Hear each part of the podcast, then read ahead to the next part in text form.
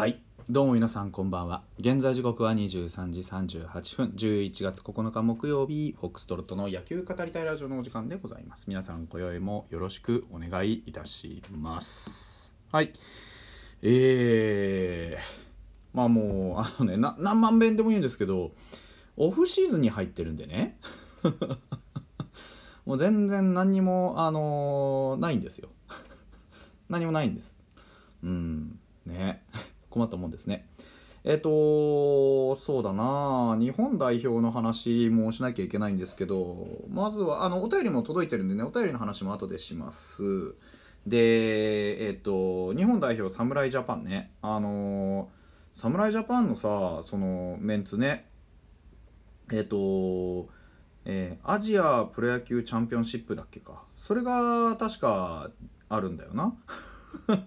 あるんだよな。あであのー強化合宿を今やってますよと。宮崎だけか。でやってんだよな。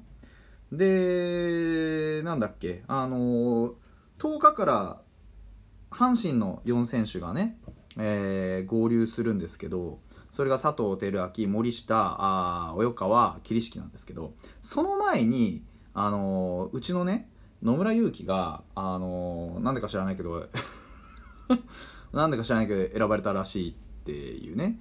あのほらえーっとショートの紅林の代わりです。でまあ ね万波が非常に存在感を示しているんですよ。あのもう打てば柵越え連発だしね、なんか守っても送球はいいしっていうところで、まあ、本当にね今シーズンファイターズで見せてくれた姿のまんまだなと僕は思ってるんです。でもともとさ万波中正がさ今年の頭にさ WBC の強化合宿でさサポートメンバーって言って入ってさなんか輝いたじゃないですか。で万波の今季の確信を得たのってそこなんですよねやっぱり。あこれ今年万波中正いけるなっていう感覚を得たのはあの場面だったと思うんですよ。しかも大谷とかもいたじゃないですか。素晴らしいメンバーがいる中であのやっぱり刺激を受けて何かを持って帰ってきたんですよね彼は。でそう考えた時にやっぱりねまああの今回はさそういうトップチームと違って若手主体のチームじゃないですか。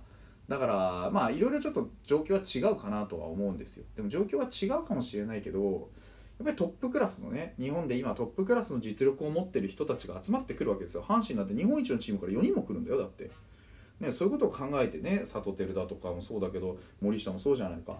やっぱりここぞっていうところで活躍できる子がいっぱい集まってくるわけですよ。ってことはね一つ僕はここで野村勇輝に注文をつけたいわけですよ。もうその周りにいるみんなはさやっぱりここぞっていう時に活躍ができる人たちなんですよ。でねこれ本当にすごいなと思ったらどうして野村なんだろうって思ったんですよ。それは野村が別にしょぼい選手だとか言いたいことじゃなくて周りの選手はみんな今年ある程度こうねチャンスをつかんででしかもそのチャンスに対してなんて言うんでしょうそのしっかりある程度の結果を出してきた人たちなんですよね。でもファイターズ万波はいいじゃないですかタイトル争いしたから。でファイターズはさ、まあね、根本君も、まあ、今年投げた中じゃ非常にいい左腕だったわけですよ。でたださ野村勇輝に関してはさ今年前半戦はまあまあ試合に出てさそこそこ結果残してたけど後半戦って正直さっぱりだったでしょ。存在感が。成績じゃなくて。存在感がさっぱりだったじゃないですか。でまああの確かに2桁も打ったし本当に自分の中で今年ある程度やったってことはあるだろう。でこれまでのシーズンの中で多分一番充実してたんじゃないかなと思うんです。フルで出れなかったにしろね、うん、でもその印象からするとまだまだできるじゃないですか。未完成どころの騒ぎじゃないのよ。もっともっとやらなきゃいけないことがたくさんあってでなんだろう本当正直な話トッププレイヤーじゃないのよ世代で見ても。今。そのさ彼をさ内野でまあねその紅林っていうさその非常に重要なピースが抜けたからといって連れてくる選手にしては僕の中ではもうやややっぱりこう毛色が違うなって感じがするんですよね。だこれが僕井端監督のすげえところだと思っていて明らかに将来に向けてその強化をしなきゃいけない世代じゃないですか。だから井端監督からするとここは強化どころなんですよね。この先何年もね2年3年経った後のその本ちゃんに向けた強化のメンツの中に野村勇輝っていう稀有な才能がちゃんといるんですよ。でのまあなんて言うんだろう。あらあらは目立つわけですよ。まだ。全然。そのあらが目立つ中でも野村勇輝をなんとかしようっていうそのこう視点に紅林を失った瞬間に切り替えたのはすごいなと思ってるんですよね。うん。紅林はもう本当にね日本で一番のチームのねショートじゃないですか。でそんな選手の代わりにねパ・リーグ最下位のそのねサードなんだかファーストなんだかもう定まってないね守備から守備だけで見れば本当に全然いまだにこう信用できるとかないわけでね。でただバッティングは、まあ、まずまずいいんじゃないみたいな2桁も打ったしぐらいの感じの選手を引っ張り出してくるわけですよ。これはね野村答えなきゃいけない。ですよ。この期待に。だから周りがみんなねここぞっていうところに光をバチーって放てるような選手であるがゆえに野村勇輝もそのだから新庄監督が言ったわけじゃないですか。オーラを、ね、出してこいって。これ言ってる意味わかるんですよ。お前のまだお前にはオーラが出てないぞ。周りの選手見てみろ。お前と何が違う？オーラ出してこいお前の。っていう話なんですよね。うん。明らかにだって今までの自分のまんまでいったら埋もれますよ。確実に。これをねやっぱり新庄監督はやっぱさすがの声かけですよね。オーラ出してこいっていうのは雰囲気出してこいってことですかね。何があいあい、ね、周りの選手のオーラみたいなもの。一流選手まあそのね俺は上り上司だぜ。今年日本一だぜとかね。今年自己ベストだぜとかいろんなこうオーラが出てるわけですよ。お前はどんな色出してくるんだ？そこで。いつも通りのお前でいたら埋もれるぞ。存在感なくなるぞ。でね、だ試合に出しますって言ってメンツ見た時9番サード野村ですよ。これもほっといたら完全にがんになりますからねこのポジションは。9番は。だって打席回ってくる数だって少ない。でも後ろの打線の後ろ下位打線と上位打線を結びつけるすごい重要な役目ですよ。でもチャンスは少ない。ここ決められなかったら埋もれます。完全に。だからすげえなと思った本当に。あなんか野村だからそういう意味じゃチャンスが後ろくっついてくんだなって。その得点チャンスっていうのもまあまあ後ろくっついてくるじゃないですか。それだけじゃなくってこういう自分が成長したり何かを感じたりするチャンスっていうのもちゃんと周りが見ていてくれて作ってくれるんだなって。その作ってくれるチャンスをあとは生かしてくれ野村ゆきっていう思いでいっぱいです。はい。というわけであのお便り行きましょう。えー、これはなさんですね。ありがとうございます。えー、ライブにも参加させていただき、いろいろ楽しい話ありがとうございます。ありがとうございます。こちらこそ来ていただいて。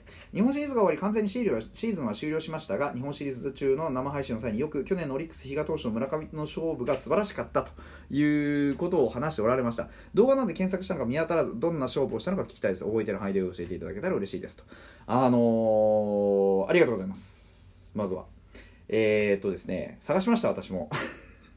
動画は探せてない。でもね、状況がありました。これね後であのー、貼っとこうかな。どっかに。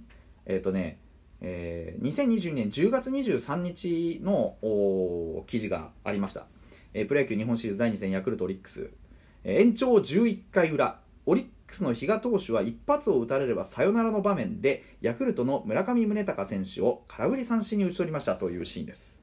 ここで比嘉かっていう。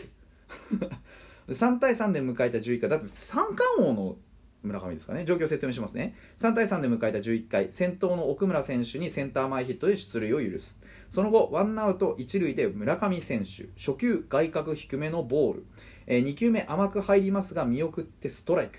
3球目スローカーブでタイミングをずらしファールを取って、えー4球目内角低めに落ちるシンカーで空振り三振。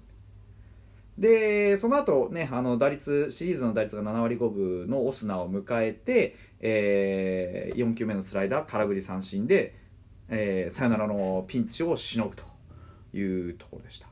これがね本当に素晴らしかったのはあのー全然ねフォアボール含みでいいんですよこのシーン。まあ後ろがオスナっていうのもあるんだけどやっぱり三冠王ですから腐っても。腐ってないんですけどこのもうこの時絶好調ですからねだってね。絶好調ってほど絶好調じゃなかったみたいだけどでも本当にこの時の村上ってもうめちゃめちゃ怖かったじゃないですか。三冠王だしさめちゃめちゃ打つしさバットに当たったらホームランみたいな雰囲気あるしさ。そういう状況でもうすでにベテランの比嘉ですよ。でここでボーン出てきていやもう本当にねとんでもない球を投げたんですよ。何がっていうとねもうゾーンの中ビシビシ攻めていくんですよ。本当あのたった4球しか投げてないんですけど明らかに、あのー恐れてないんですね。外低めのボール球から入ってるんですけど2球目をインサイドに多分持ってってるんですよね。で3球目あのそのインサイドを見せたからスローカーブをあえて投げてタイミングずらしここに書いてありましたけど。で最後決め球が内角なんですよ。外逃げのシンカーとかじゃなくて内角低めにシンカーをギュッとこう紛れ込ませるというかこう強引に入れていくというか。で村上もある程度インサイド読んでるんですけど追いつけなくて空振り三振。もう僕普通にフォアボール出すと思いましたもんこここのシーン。あまりにも怖いから。それをね明らかにアウト取る気で真正面から向かっていった日がこのシーンはもう何回でも語り草にできます。お便りありがとうございました。また明日です。